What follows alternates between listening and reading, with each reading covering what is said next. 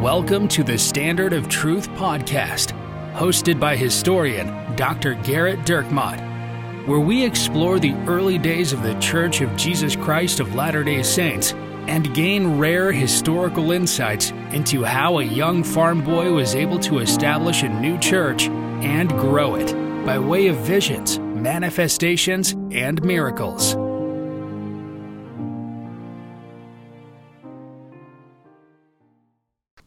Hi, welcome to another episode of the Standard of Truth podcast. I'm your host, Garrett Dirkmaat, and I'm joined by my friend Richard Leduc and actually another guest today. Hi, I'm Jonathan Oliver. Uh, Richard, what, what, what do we want to talk about this week?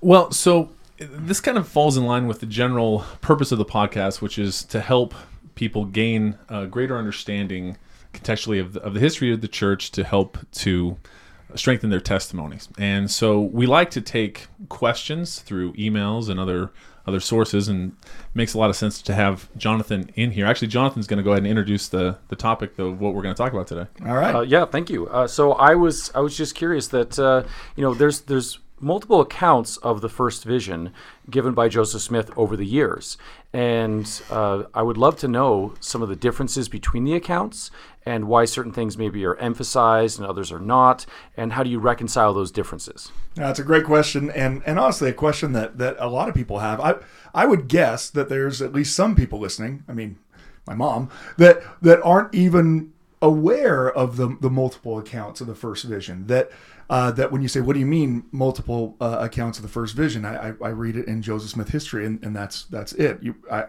what do you mean? There's there's other accounts? Well, the reality is is that that we have uh, over the course of Joseph Smith's life multiple times where it's recorded that Joseph talks about about the first vision. Now, we already know that he talks about it times that that aren't recorded, right? I mean, he, he says in his in his history that he, he couldn't find anyone that would believe the vision. You know, he, he, we know that he talks to you know his, his local minister, and that, that that minister doesn't appear to to keep a record of it. So Joseph's gonna gonna talk about it multiple times, but we have we have accounts of him either writing down his experience or a scribe of his writing down what Joseph says, or of other people uh, hearing Joseph talk about it and them writing it down. So we want to talk about these these these different things. But I think first what I want to start with is this understanding that's very different for for 19th century Latter-day Saints than it is for 21st century Latter-day Saints. For most Latter-day Saints today, the the the first vision, Joseph Smith's experience with God and Jesus is is is pretty central to what they why they believe. I, I, certainly, some people their their testimony started with reading the Book of Mormon. Maybe others it started with a you know a, a trip to a family history library. I mean, everyone has a different place where they start, but I, I would say that for most Latter Day Saints, the the first vision is a pretty central part of why they believe.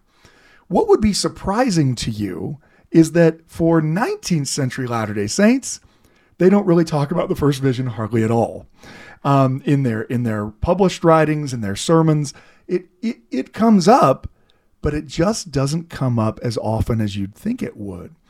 And and that can sometimes, first of all, be a little bit a little bit troubling to people. Like, well, why why in the world were they not talking about it in every single you know fast and testimony meeting the way I am? And and one of the reasons why is that their their focus is is a little bit different. For us, we're looking back at when this whole movement started. The church is incredibly important to us, and so we're looking back to the point where God opened the heavens. That seems pretty natural to us. We want to know the beginning point of, of where our beliefs come from. But during Joseph Smith's life, he is going to have many visions. He is going to have multiple experiences, and not just one experience with God and Jesus. In fact, for them, for people in the 19th century, the vision, they, they talk about Joseph Smith having a vision. As I said on, a, on an earlier podcast, the vision they talk about is Doctrine and Covenants section 76 because that happens in 1832 and it's essentially everything the first vision is with all kinds of even more incredible doctrines visions of the eternities understandings of, of, of lucifer of, of the afterlife. And so you can you can see why in in the 19th century, even even Joseph, let alone others, might not focus so much on when things started for Joseph. If I'm trying to convince someone that Joseph Smith is really a prophet, it's kind of weird, actually, in 1833 to say, let, let me tell you a story, okay? 13 years ago, Joseph Smith saw God in Jesus. It seems like a lot better argument to simply say, last week, Joseph Smith saw God in Jesus, right? The, the, the, the reality is the, the present nature of Joseph Smith's miraculous visions is, is, is a part of what they are, what they're doing. So, so first, it's important to understand that when we look back on the past, the things that people in the past focus on as being very important are not always the same things that we focus on. And sometimes we think, well, no, they, they should be. Well, I mean, that's that's why you treat the past like that foreign country that you're visiting, right? That that what they care about, what they focus on, is different. Now, back to the the original question. Um, know, that's a, that was a good way to obfuscate, I thought, right? So, you know, whenever you're trying to buy time uh, to answer a difficult question, you, you just talk about something else. Um, um, the there are multiple accounts, and you know, as as, as Jonathan, you know, uh, alluded to, they're they're not all the same, and the fact that they're not all the same can be very troubling to people. Again, because most people have only read the Joseph Smith account in Joseph Smith history and the Pearl of Great Price. That that's what they they may they might have memorized that uh, when they went on their mission. They it's it's where they've studied Joseph Smith's experience. But as a historian, not only do you not expect to find multiple accounts of a historical event exactly the same, if you in fact found it, that would be very troubling to you because that's not how life is lived and it's not how records are created. I've had the experience multiple times of going to speak, um, you know, a, fireside or, or, or, or something, and I'll have people come up afterwards and say things to me that I did not say, like at all. That clearly it's something that matters to them. But you know, you know, someone come up. I just love the way that you talked about. As long as if we're righteous, we won't have bad things happen to us. I not only did I not say that, I don't believe that. So, so I did a terrible job speaking. But what's going on? What's going on is there's there's a filter there, and the filter is the person listening has their own concepts, ideas, feelings about religion. And so so they're going to filter the things that I say th- through that. Well, not every account is exactly the same. Some accounts are accounts that Joseph writes with his own handwriting. Some are accounts that his scribes write down as they hear him talking to other people about it. Some are like the published history that's prepared specifically for people to read. And some are other people just writing down in their journals what they they think they heard Joseph say.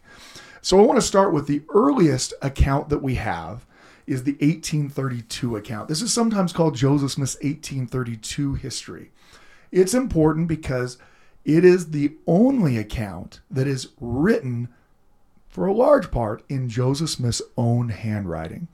Um, if if if uh, you could you could see this, you can you can go to uh, either josephsmithpapers.org or to uh, churchofjesuschrist.org and and find the accounts of the first vision. So you can actually follow along with us. You can you can type in accounts of the first vision and you'll find them.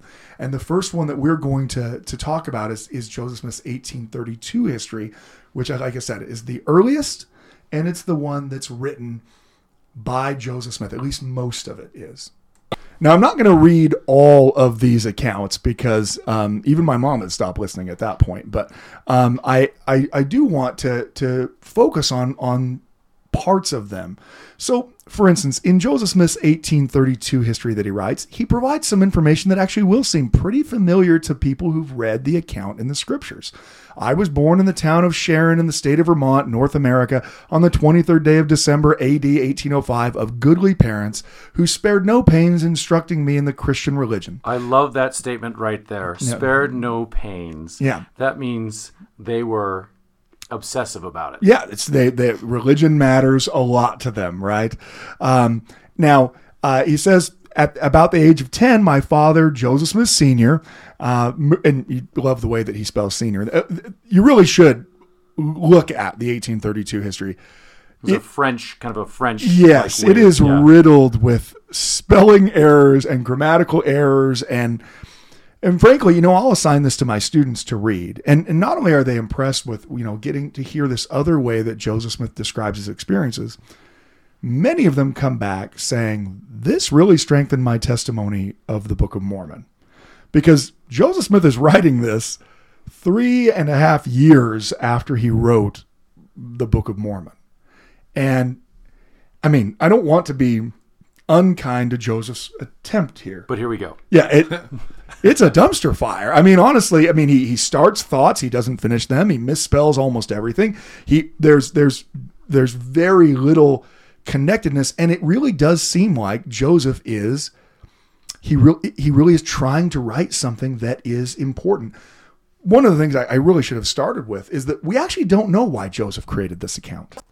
And what I mean by that is we don't know what Joseph Smith intended when he created the account because the account itself is something that was never actually published. He doesn't write, "Hey, I'm writing this to all the people who aren't members of the church so that they know what I'm doing."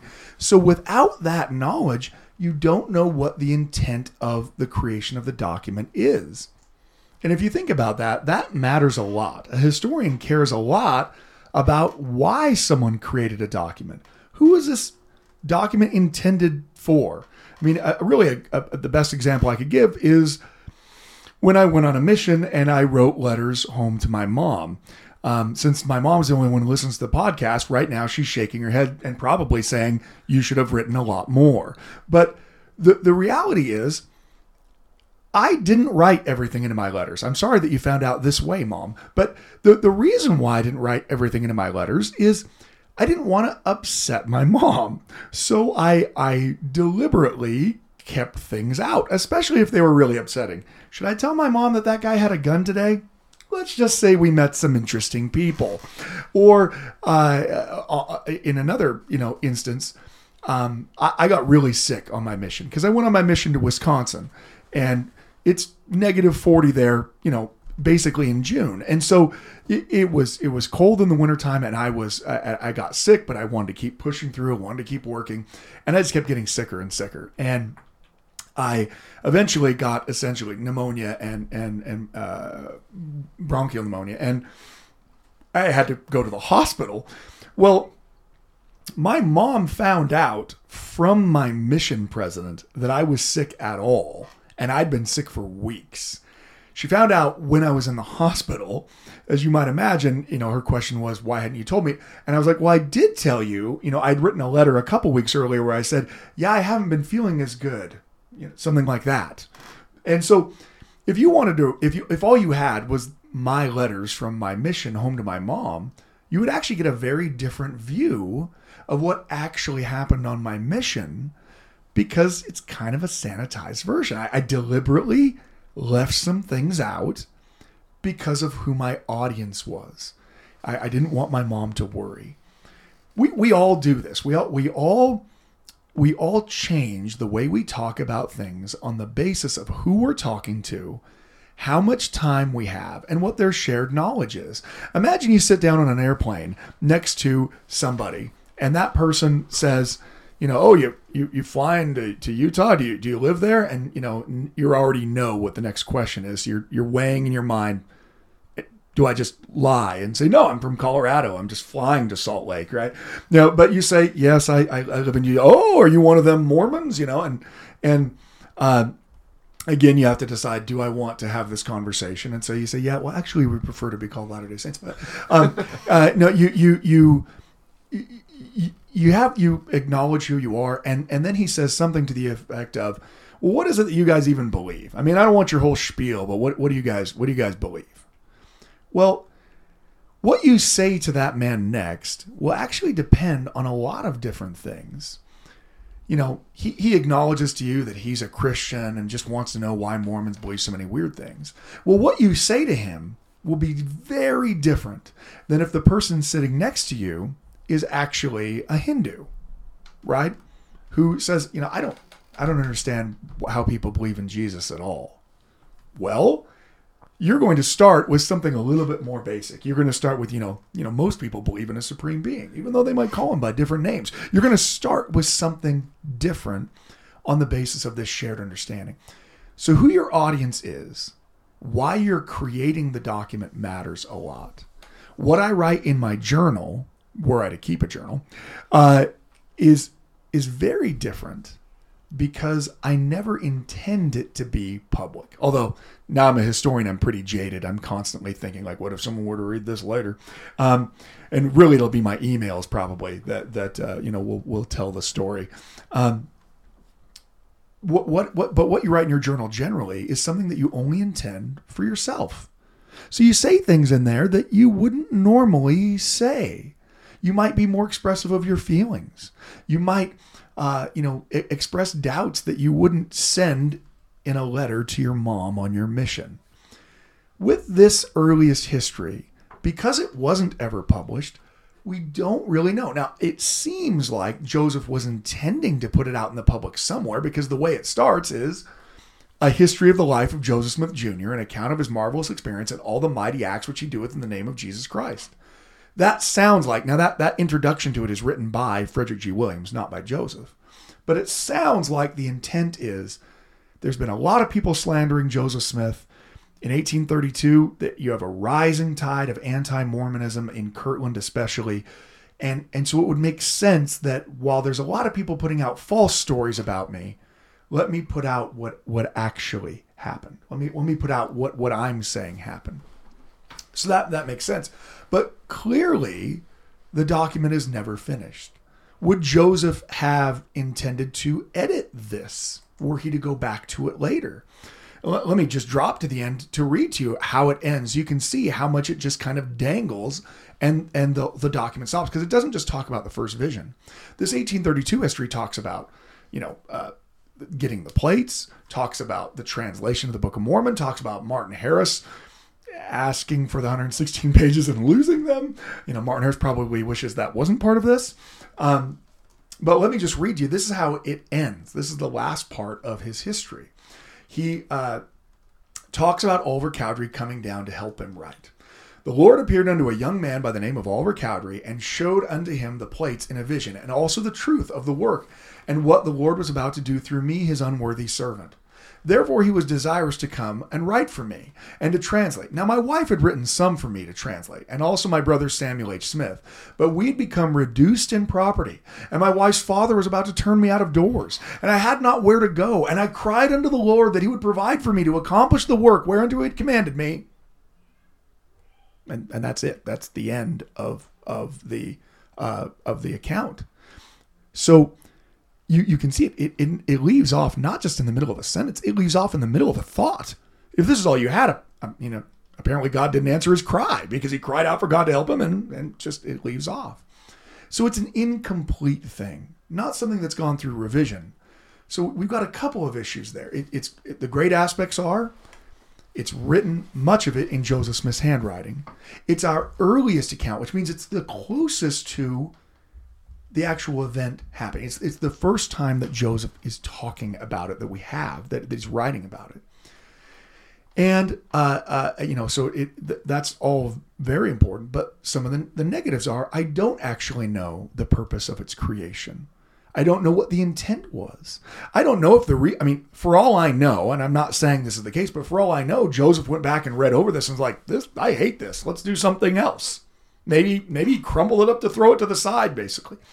Regardless, those are some of the limitations of the document. It's important to understand from the very beginning. Now, let me uh, go back to the, what what the focus of this document actually is. The focus of the document is different than each of the other accounts. After describing the fact that his family, you know, had, had taken pains to both uh, instruct him in reading and the ground rules of arithmetic, as well as his, um, as well as teach him the scriptures, Joseph begins to get very personal in this account. At about the age of twelve, years, my mind became seriously impressed with regard to the all important concerns for the welfare of my immortal soul, which led me to the searching the scriptures, believing as I was taught that they contain the Word of God. Thus, applying myself to them and my intimate acquaintance with those of different denominations led me to marvel exceedingly. For I discovered that instead of adorning their profession by a holy walk and godly conversation agreeable to what I had found contained in that sacred depository, this was a grief of my soul. Thus, from the age of 12 years to 15, I pondered many things in my heart concerning the situation of the world, of mankind, the contentions, the divisions, the wickedness, and the abominations and darkness which pervaded the minds of mankind. And my mind became exceedingly distressed. Now, frankly, you could kind of cut out Joseph Smith there uh, having this discussion with himself in 1818 or 1819 and fast forward it to today, right? The way he's describing, I looked around at the world and there was all kinds of contentions and no one agreed on everything. And as a, you, you can, you can understand that as a young person, that's even more problematic, right? Because the adults in my life don't agree on what you're supposed to do. Now, we've talked about in previous podcasts the, the religious world that Joseph Smith grew up in.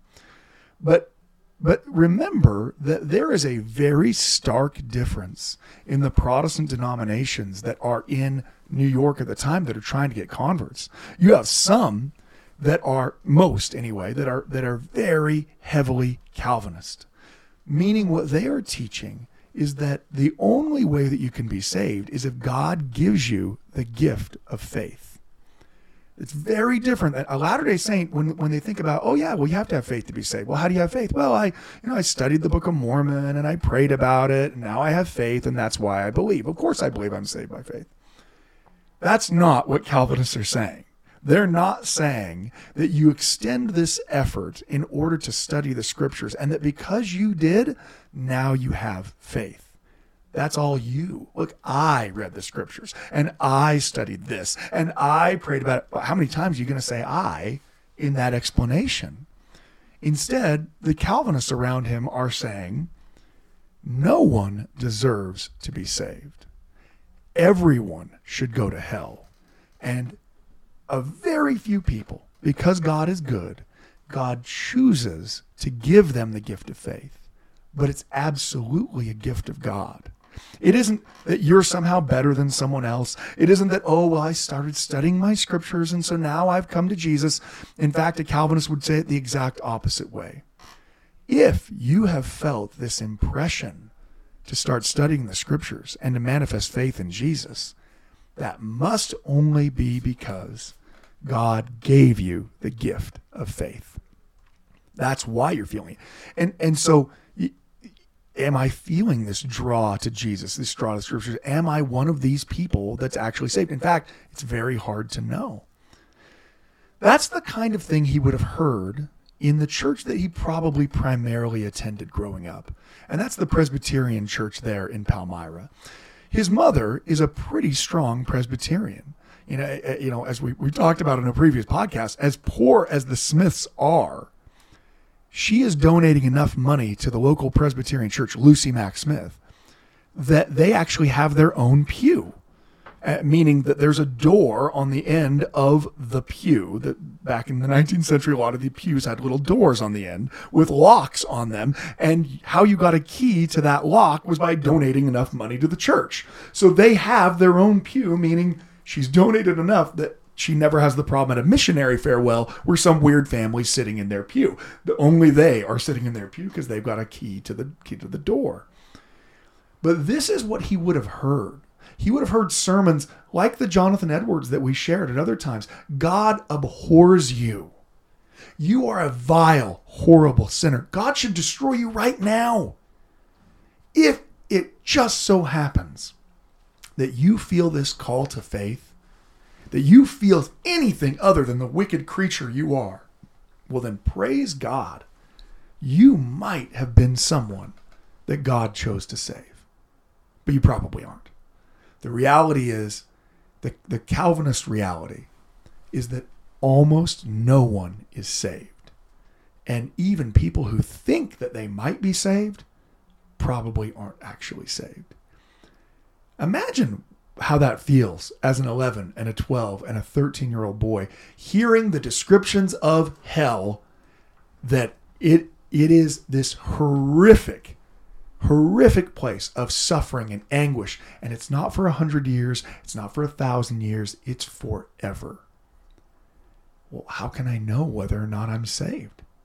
And the answer in many cases is you can't now, John Calvin himself would say actually, a really saved person will actually get to the point where they know that God has elected them for salvation. But, you know, Martin Luther actually never thought you could know. You never could know whether or not you have real faith in Jesus or just this false faith that's going to lead you to damnation. That's a pretty stark position that there's nothing you can do for salvation you can simply try to serve God so that God doesn't destroy you in this world before he sends you to hell. On the other side of the ledger is the Arminian position that's being espoused by, you know, primarily Methodists in Palmyra. And they are teaching that Arminian position, and that is that in fact, you have to choose to accept Jesus' grace. That Jesus died for everyone, and everyone could be saved if you accept the truth about Jesus and you have faith. Well, those are pretty stark differences. Either there's nothing I can do to aid my salvation, and I have to just hope that God gave me the gift of faith, or it's all about whether or not I believe the right things about Jesus in order to be saved. But both of those things can't be true. And in fact, look, Arminian and Calvinist preachers regularly debate one another on this very point. And they always start off very kind, you know, like, you know, we both believe that you, you have to be saved by Jesus. So, you know, we're both we're both good Christians. And by the end of every debate, they're at each other's throats. Well, you're denying the power of God. You're saying God can't save the people he wants to save. Well, well, you're denying the mercy of God. You're saying that God doesn't want to save everybody. I mean, because they are not now and they weren't then compatible belief systems. It's actually a completely different belief about God. And so, as Joseph's going to these various denominations, he's hearing totally opposite things about God. Not because the Bible is shape shifting its words every single time someone goes there, but they're actually taking the same passages and claiming that they mean something else.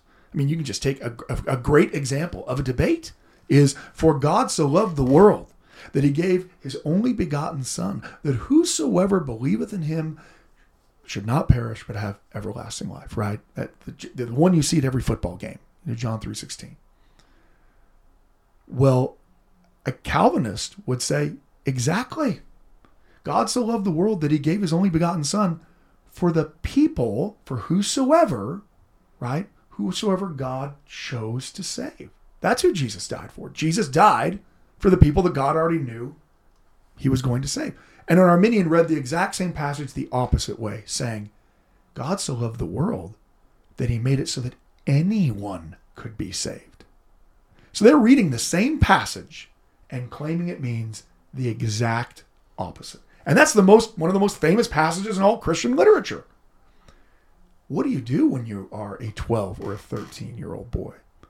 And your mom's pastor says one thing, but you start going to the Methodist church and that Methodist pastor saying something else. Well, he talks about this personal feeling in this account. I pondered these things in my heart. I became distressed. I became convicted of my sins. Well, no joke. I guarantee every single week he was hearing about how horribly sinful he was. And by searching the scriptures, I found that mankind did not come unto the Lord, but they had apostatized from the true and living faith. And there was no society or denomination that had built upon the gospel of Jesus Christ as recorded in the New Testament. I felt to mourn for my own sins and for the sins of the world. For I learned in the scriptures that God was the same yesterday, today, and forever, that he was no respecter of persons, for he was God. And I looked upon uh, the sun, the glorious luminary of the earth, and the moon rolling in its majesty through the heavens, and also the stars shining in their courses, and the earth upon which I stood, and the beasts of the field, and the fowls of the heaven, and the fish of the waters, and man walking upon the face of the earth in the majesty and strength and beauty, whose power and intelligence in governing the things which are so exceedingly great and marvelous, even in the likeness of him who created them. And when I considered those things, my heart exclaimed, Well hath the wise said, It is a fool that saith in his heart that there is no God. My heart exclaimed, All these bear testimony and bespeak an omnipotent and omnipresent power, a being who maketh laws and decreeth and bindeth all things in their bounds, who filleth eternity, who was and is from all eternity to all eternity. When I considered these things, and that that being uh, seeketh such to worship him as worship him in spirit and truth, I cried to the Lord for mercy. You, get this depth of Jo. I mean, look, in, in Joseph Smith history, you get Joseph Smith explaining that he really was wrestling. You know, it was impossible as a person, young as I was and unacquainted with men and things, to come to any certain conclusion who was right and who was wrong. Joseph's giving you kind of the, he's he's kind of giving you the the uh, you know the lawyerly explanation of his uh, struggles when he was younger. Here in this account, when he's writing it with his own hand, he's making it a little bit more detailed this giant contradiction between the sects and his own understanding. Look, I need to be saved. I, I need a way that I can be saved. I need mercy.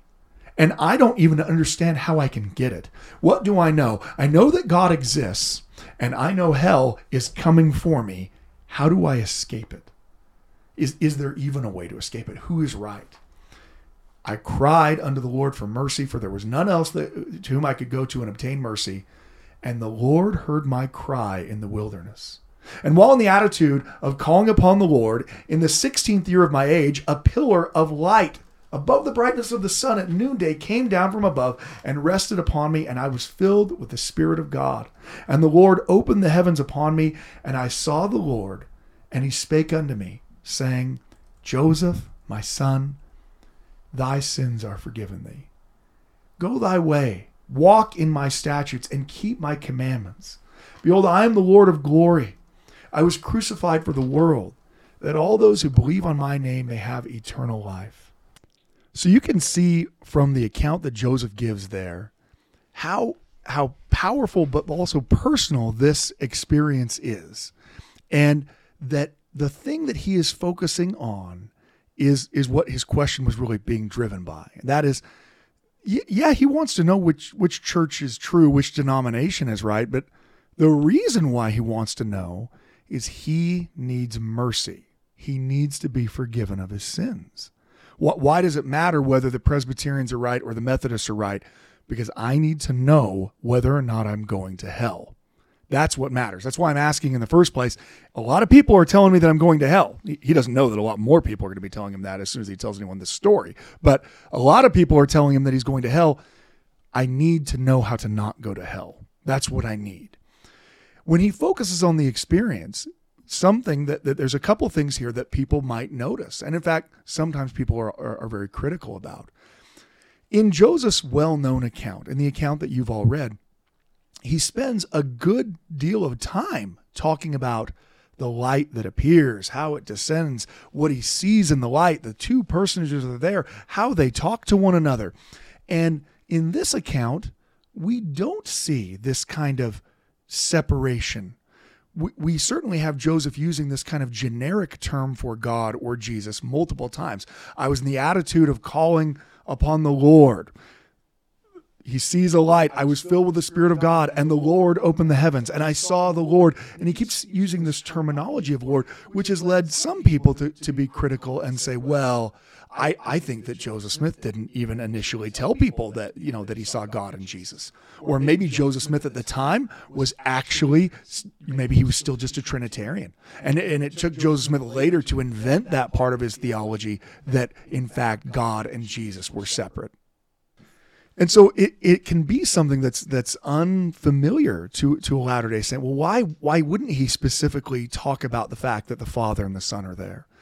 Now we're saying that because that's actually the part of the the first vision story that we focus on the most. It's the part that that matters to us, in part because I'm guessing that most Latter day Saints have had a conversation with a Christian friend at some point who explained to them in relatively kind terms uh, the type of apostate blasphemer they were because they didn't believe in the Trinity the right way. And so this aspect of the of the the first vision that Joseph sees both God and Jesus standing right next to each other is really important to us. So it, it actually makes it really hard for I, I can't comprehend why he would even write this down without making that very stark and clear. Again, this goes back to the question of the purpose of the creation of this.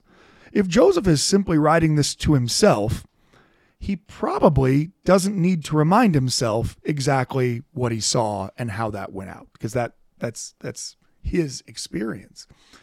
Also, someone who makes a criticism that oh yes, this just proves that Joseph Smith didn't even have the idea of God and Jesus being separate people at the time. You know, he's just going to later uh, develop that is taking this account completely out of its historical context. Because what else has already happened in 1832? Joseph Smith has had his Doctrine and Covenants, section 76 vision, where he has clearly seen Jesus on the throne, seated at the right hand next to the Father, and talks about both of them, talks about the individuality of both of them in that vision it, it's a pretty weak argument to say that on the basis of what I think he should have included here, that shows that he didn't actually believe what his other documents and statements show. So it's one of those arguments, like like many antagonistic arguments uh, directed at, at, at believers, that sound like it's a good argument. It sounds like it's, but really it's all just based upon supposition assumption and saying, well, it stands to reason. The reality is, if anyone ever tells you that it stands to reason, it doesn't. That's how you know. And what it means is, I don't have evidence. Remember our, our podcast on, you know, Joseph Smith, a fun guy. I mean, that when someone says that this is a working paper, what they mean is, I don't have evidence for the things I'm talking about. When someone says, well, it stands to reason that he would have mentioned this, or sometimes you'll even have people say, well, I know that if I had God and Jesus appear to me, I would write it like this frankly, unless you've had that experience, I don't think any of us know. And by the way, I haven't had the experience. I don't think any of us know how we would react to that experience. How would we describe it? For a second here, get a little personal with yourselves and think about the most spiritual experience you've ever had in your life. My guess is, if, if, if you're thinking about it right now, this is an experience that you likely have not shared with very many people. And one of the reasons why you haven't shared it with very many people is that you probably tried to at some point. And and what happened is is is like the like the mystics of the Middle Ages who were frustrated when they tried to explain their interaction with God. The, the mystics would pray, they'd have these this experience with God. And and one of the problems that they would find is that I actually can't describe to you what my experience with God was. And that in the fact of me trying to describe it, I already know that you don't understand it. Right? I mean, Joseph actually says this uh, when he's relating Doctrine and Covenants, section 76, when he talks about the glory of the celestial kingdom, that lowest glory. You, you can't understand it unless God shows it to you in a vision you think about that most spiritual experience that you have. You might have tried to share it with someone and then had had them, you know, you know, nod there and like, "Oh, that's really cool." And you're thinking to yourself, "No, you don't you don't understand. This was the most important thing." And, and, and I'm not saying that the person you're talking to is being mean about it. They they want to engage in it, but you realize even as you're saying it, they have no idea.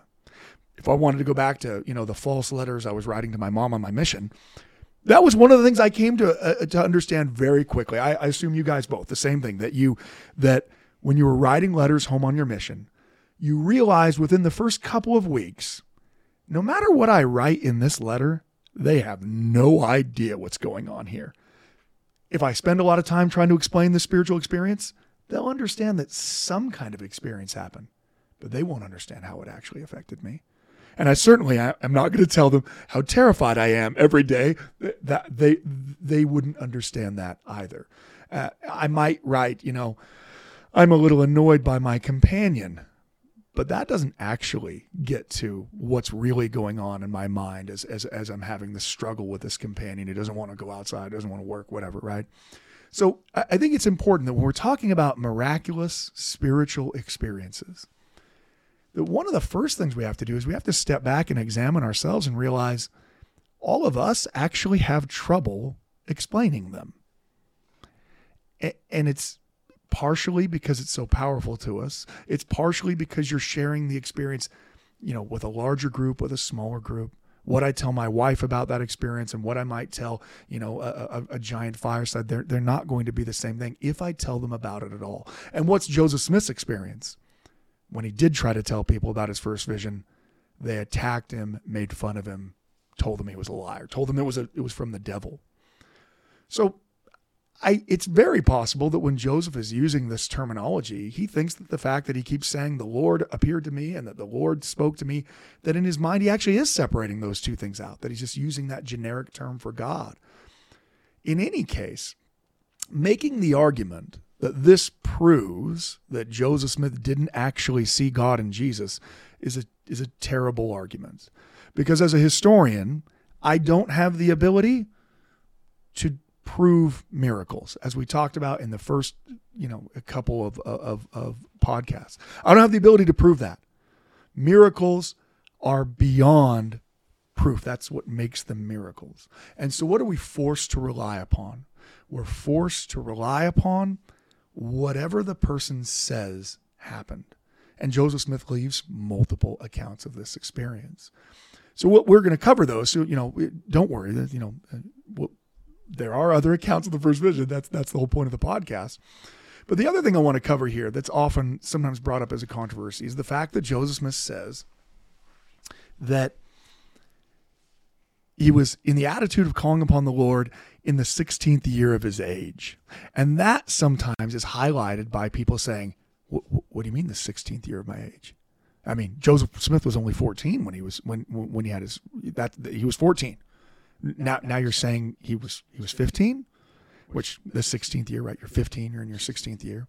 And actually, there was a, a host of an antagonistic things that were written about Joseph Smith's first vision account by saying, see, Joseph Smith was making this up. He didn't even know how old he was. Well, I, I'll tell you what, if God appeared to me, I'd know how old I was. Now, again, start doing a little bit of self evaluation. I'm guessing that as you actually look back through your life, it's it's not actually as easy as you think it is to know exactly what month and what day an, an event happened. Oh, sure, if it's if it's a you know cataclysmic one or you know something joyous like the birth of your children, at least my wife remembers their birthdays, right? I mean, but if it's if it's if it's something else, it it it you may not exactly remember. What was I? Was I a junior when that happened? Was I a sophomore? Oh my goodness, I was a freshman when that happened, right? I mean, that's a pretty natural tendency of people trying to remember even important events. But more importantly, it's probably good that we talk about the fact that age is very different to us than it was to them in the 19th century. As a 21st century modern, you have all kinds of things constantly drilling into your head your birth date and how old you are. You know, you have Hallmark in and of itself, which by the way didn't exist back then, right? That's a turn of the century, turn of the 20th century, you know, happy birthday to you. That's not part of their culture. That yes, people will know their birthdays, but the idea of celebrating your birthday and people making you cake and presents and all that, that's that's a 20th century uh, uh, uh, iteration. Um, in, in, the early 19th century, you rarely will have. Occasionally, you'll have people write in their journal, "Oh, today is the day of my birth," you know. But you know, apparently their friends didn't like them because no one brought by cake or cookies. Um, second of all, you, I mean, think of every form you've ever filled out. You are constantly writing what your birthday is over and over and over and over again. You have a birth certificate declaring what your birthday is all of the things that make you have to know how old you are. Oh, what what grade am I in in school? Oh, wait, they don't have a public school system. Oh, what what uh, I better get my my social security card that doesn't exist. Um, well, well, well, I, I know that you know when I'm 16, I'll be able to have my driver's license. Well, when I, I register for the draft for selective service, all of those things don't exist in their world, and in fact, what you find is that it's it's not the most common thing, but it is entirely common, and people who do family history can can tell you this.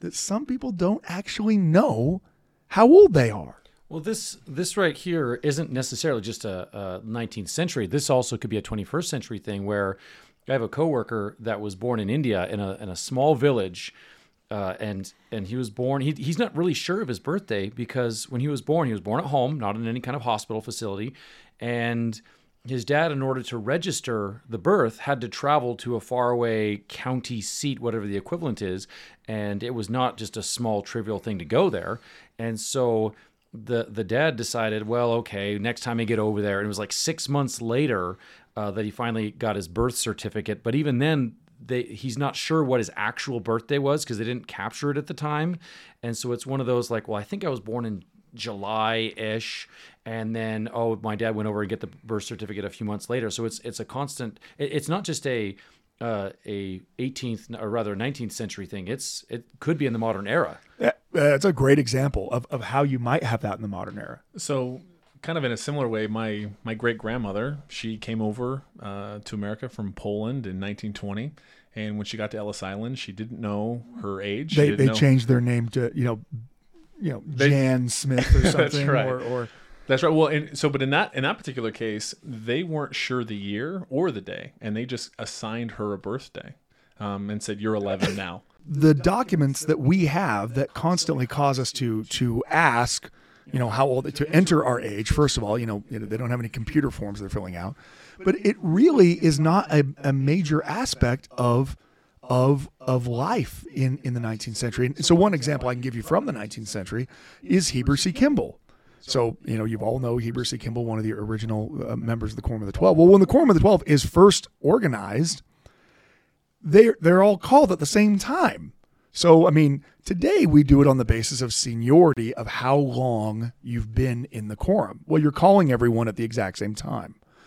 They originally organized their quorums on the basis of how old you are. So if you know if you're listening to this and you're one of the older people in your elders quorum, you're thinking, well, maybe we'll go back to that. President Nelson's changing everything else, um, but the the the the reality is is they're trying to organize it.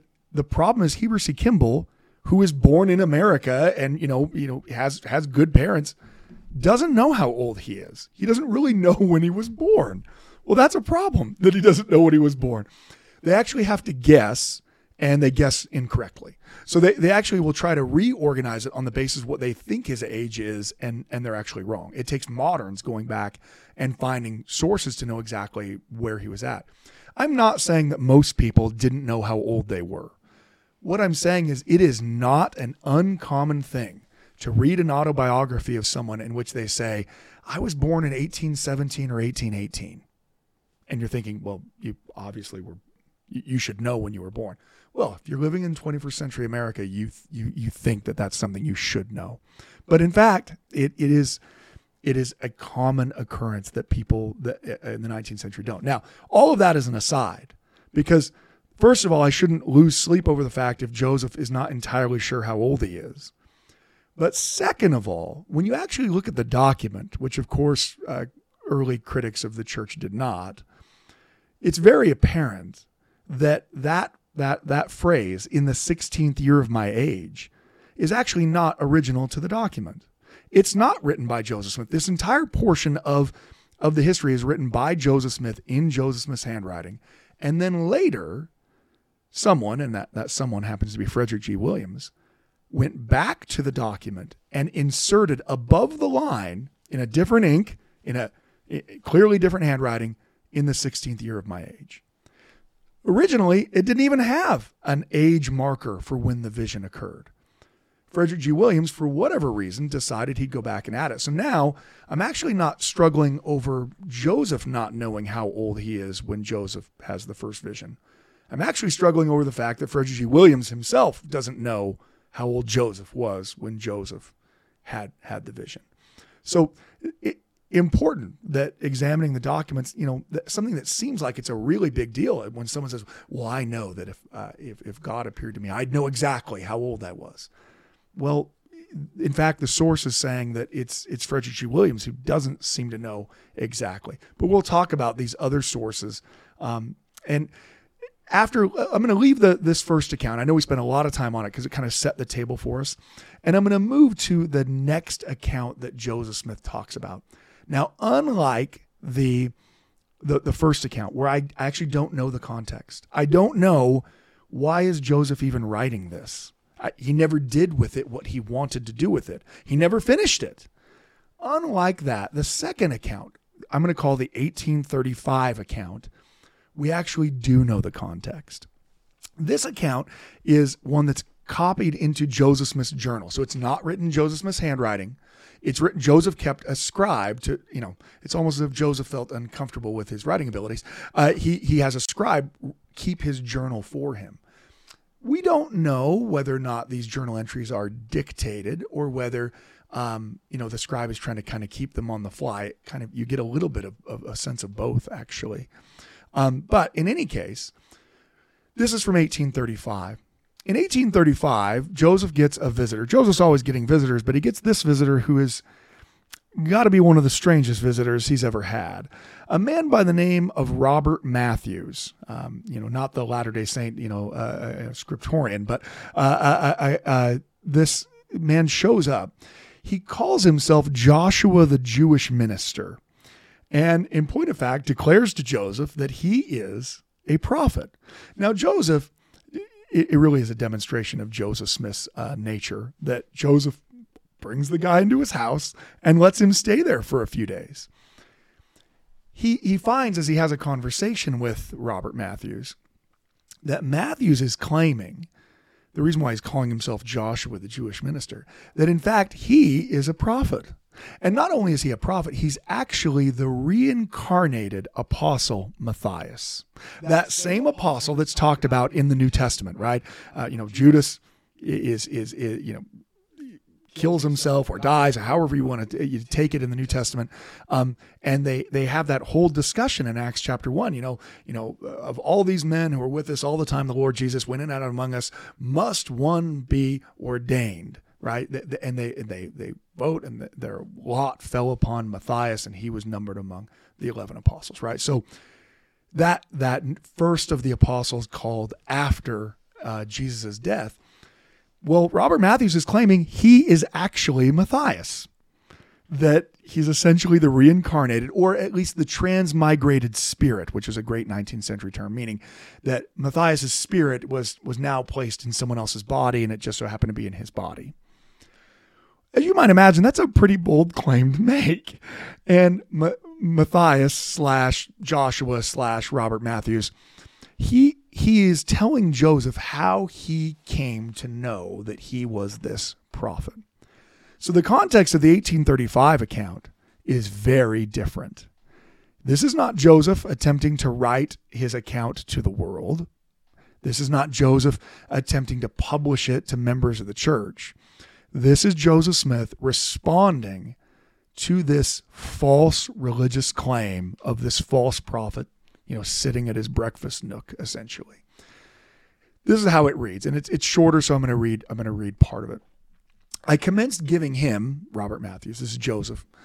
Uh, giving him a relation of the circumstances connected with the coming forth of the Book of Mormon as follows being wrought up in my mind respecting the subject of religion and looking upon the different systems taught the children of men, I knew not who was right or who was wrong. And considering it of the first importance that I should be right in matters invo- that involved eternal consequences, being thus perplexed in mind, I retired to the silent grove and bowed down before the Lord under a realizing sense that he had said, If the Bible be true, ask and you shall receive, knock and it shall be opened, seek and you shall find again.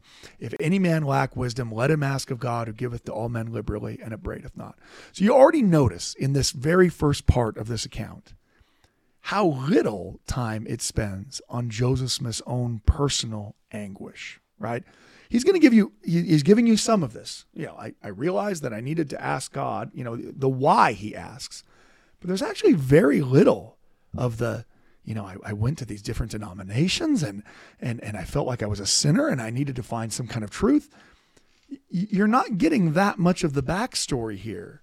And I think that's because this account is a response to someone claiming, hey, I'm actually the real prophet.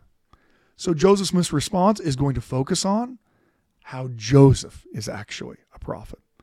Not as much of a lead up and not as much that follows, because if you're claiming that the experience is the beginning point of your prophethood, then it's the experience itself that matters. It's actually pretty logical that Joseph is going to spend more time. And in fact, what do we find in the 1835 account? That it's the one that provides many of the details of the actual praying and the actual vision that we don't get anywhere else as we go on. Um, I called upon the Lord for the first time in the place above stated, or in other words, I made a fruitless attempt to pray. My tongue seemed to be swollen in my mouth so that I could not utter. I heard a noise behind me, like some person walking towards me. I strove again to pray, but could not. The noise of walking seemed to draw nearer. This, this, the, that there was some resistance. Are we going to release this around Halloween? Yeah, the plan? we're going to Okay, make sure it. this drops actually on the Saturday night before like provide Halloween. some like yeah. really good background music Yeah. here. We can maybe get some eerie, uh, you know, uh, maybe we just play some, you know, some uh, Led Zeppelin songs in the background. As uh, anyway, but um, yeah, the, the, the, this is information that you actually don't get from his 1832 account. It's information that you're all familiar with because of the published Joseph Smith history. At least that there was an attempt to stop him, that he had to overcome some being from the unseen world. But here, you you get a lot more detail of what that overcoming is. That Joseph's actually hearing a noise. It sounds like someone's walking up on him while he's trying to pray. I strove again to pray, but could not. The noise of walking seemed to draw near. I sprung to my feet. I looked around, but saw no person or thing that was calculated to produce the noise of walking. You're right. This could be like a true crime podcast. Um, he he he- he's really struggling in the experience. I kneeled again. My mouth was open and my tongue liberated, and I called on the Lord in mighty prayer, and a pillar of fire. Notice he uses the word fire. He'd crossed that out from his 1832. A pillar of fire appeared above my head. It presently rested down upon me and filled me with joy unspeakable. A personage appeared in the midst of this pillar of flame, which was spread all around and yet nothing consumed. So he's describing this as it's fire, but fire that doesn't start trees on fire. I mean, he's in the middle of, of the woods, right? So there's no nothing's consuming. It, it I can't describe it. It has a physical property as if it were fire, but it's it, it it's it's not really fire. Um, that another personage soon appeared like unto the first. He said unto me, Thy sins are forgiven thee. And he testified unto me that Jesus Christ is the Son of God. And here's another thing he adds. And I saw many angels in this vision. That's a, a part of the first vision that we only get from the 1835 account. Only in this account is there this description that it's not just God and Jesus that appear, but it's actually an it, it's a real opening of the heavens that he's seeing angels as well as the Father and the Son. Who here he he clearly outlines, um, saying uh, that thy sins are forgiven. He testified he's Jesus Christ, the Son of uh, the Son of God. And then Joseph does attempt to give an age marker here. I was about 14 years old when I received this first communication. It kind of does give you this idea that the actual age it took place is, is probably less important than, than obviously the experience itself. So we've we've we've come to the end of our time here in talking about uh, um, these accounts of the first vision, but we're not done talking about it. So in our next podcast, we're going to talk about the other two accounts that Joseph Smith gives. We won't spend as much time on the one in Joseph Smith history because I, th- I think most of you got that down. But then we're also going to talk about what other people say they heard Joseph Smith teach about this powerful, miraculous experience of the first vision. So thank you so much for joining us. Thank you, Richard and, and Jonathan, for, being with us today. And we'll hear, uh, we'll, we'll, we'll see you all again on the next podcast. Thank you for listening to the Standard of Truth podcast, hosted by historian Dr. Gerrit Dirkmaat. If you know anybody that could benefit from the material in this episode, please share it with them. And for more resources, visit standardoftruth.com. Until next time.